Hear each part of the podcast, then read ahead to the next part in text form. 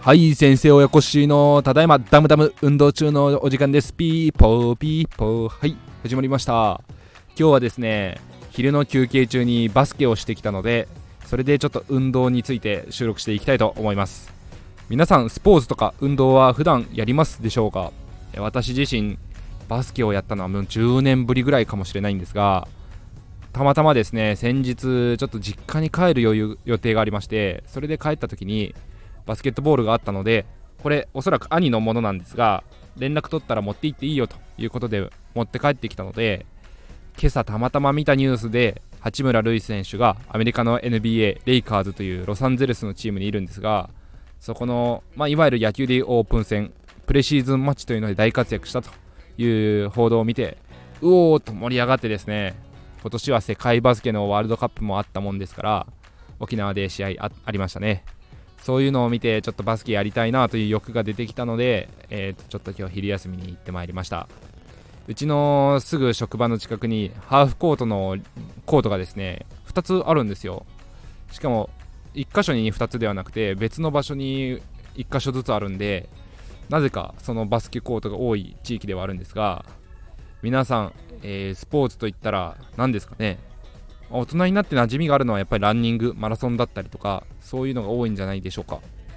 えー、私自身は、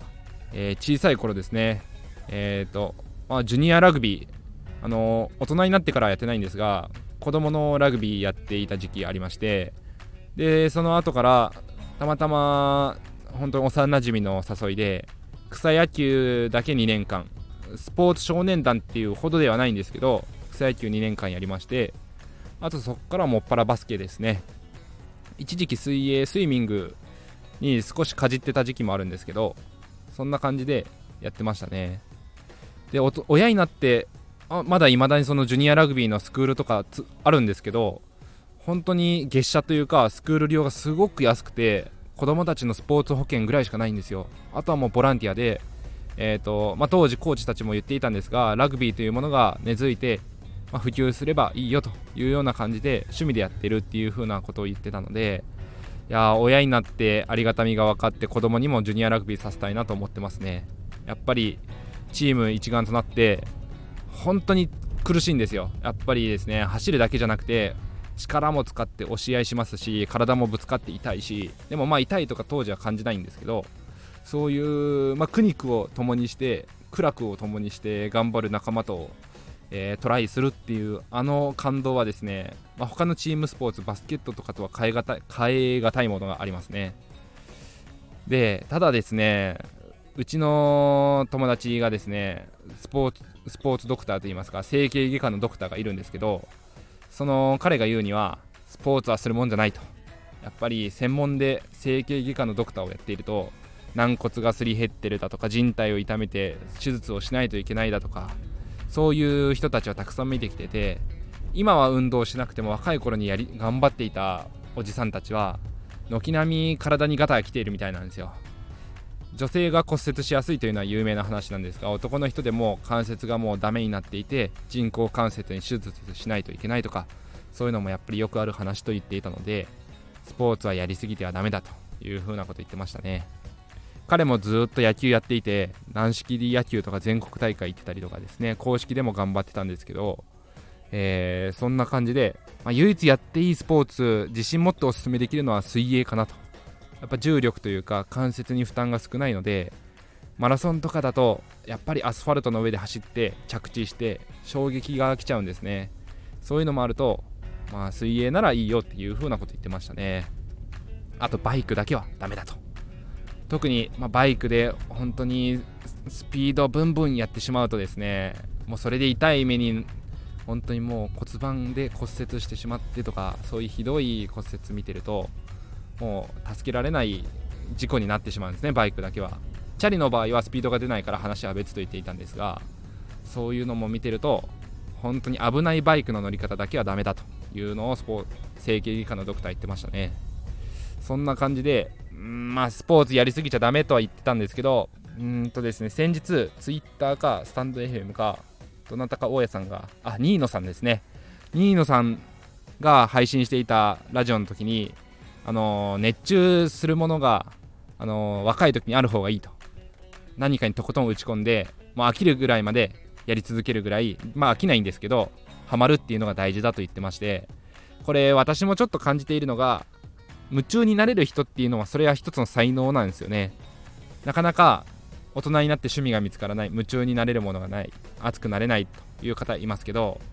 私もですね実は学生時代アイドルの追っかけやってた時期とかありましてバイト代全部つぎ込んでえっ、ー、と夜行バスですね。夜間の深夜バス乗ってでアイドルのですね、えー、握手会みたいなものとか通ってた時期あったりしまして本当に今思うとなんであそこまで熱が注げたんやっていうのはあったんですがいやーそういうのもちょっと話はずれますけど大事なんかなとは思いますね。なので私自身本当いろんなスポーツやってきましたけど当時は辛い中、まあ、とことん練習して家でも自主練みたいなことしながらやり込んでそれまでは本当にプー太郎のニートのようなゲーマーだったんですよ。で私の家はゲームが買ってもらえない家だったので幼なじみの友達の家まで行ってまだ学校から帰ってきとらんよって言いながらもお邪魔しますと言ってあのゲームさせてもらうぐらいの本当に家族ぐるみの幼なじみやったんでゲームをしてあの幼なじみがですね帰ってくるのを待つというお前何者なんやっていう感じではあったんですがそこでずっと幼なじみとですね24時間ではないですけど本当四六時中ずっとゲームしながらやった時期もありましたね。そんな感じで地域のゲーム大会とか本当に決勝とかまで行ったことあって、まあ、負けてしまったんですけどそういう熱くなるっていうのも良かったなと思ってます。今はまあ医療にも熱くなってはいますけど不動産もできる範囲で頑張って。で、まあ、今思えば夜な夜な仕事終わりに子供寝かしつけてからリフォーム行くなんて何やってたんやろうって思う時期もありますけどそういうのができたのもこれまでそういう何かにはまって熱くなれてたからなのかなと思ったりすると昔の経験は良かったなと思ってますね。はい。なので、まニーノさんが配信されてた時も、あのお子さんがゲーム頑張ってやってる時に、あんまりゲームやめろと言ったことがないという話されてたんですけど、ゲームやり続けるっていうのもまあどうかなとは思うんですが、自分自身もやってたから何とも言えないし、ただ、やることやって、その後ゲームとことん突き詰めて極めるんやったら、それいいかなと思いますね。最近やったらマインクラフトとかのブロックを積み上げて街作ったりとかするゲームもプログラミングの授業として活用されるようになりましたしうちの弟がですね、あのー、弟が学生時代にずっとそればっかりやって本当になんかすごい街作ってたんですけどそんな当時パソコンゲームしかなかったマインクラフトが今や子供たちがやるゲームになってしまってで授業にも使われるっていう時代になったのであうちの弟あの時から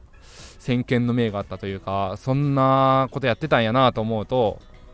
なんだか本当に人生わからんもんですね。ゲームやってるだけでもだけではなくてそれがプログラミングの授業になりそれを教える仕事になってる人もいるみたいなので本当に世の中わからんですね、まあ、話は戻るんですけど皆さんスポーツというのはいいものなのでできるだけ大人になってからやるときには体育館スポーツでもあんまりですね飛んだり跳ねたり急ストップがないものがいいですね。ハンドボールとか結構危ないんでああいうのとかあとはまあバスケットボールも結構危ないですけど肉離れもしやすいですし捻挫もしやすいので。うーんとまあランニング、まあ、100歩譲ってランニング、まあ、自転車サイクリングはいいと思いますね。あとはまスイミング。その辺りを大人になってから始めるのすごくいいと思いますね。あとはまあ膝に優しいか分かりませんがそういう衝撃がそこまでないっていうのだと卓球とかもいいと思いますね。やっぱり障害スポーツとしてずっとされてる方もいると思うので。はい。というところで皆さんスポーツやりながらも関節をいたわって人工関節にならないようにそういう部分ですね。体をいたわってあげてください。皆さんとバスケだったりですね。まあ野球でもいいですしラグビーの話ができるのが楽しみです。それでは皆さん今日もお聴きいただきありがとうございました。明日からも頑張っていきましょう。バイバイ。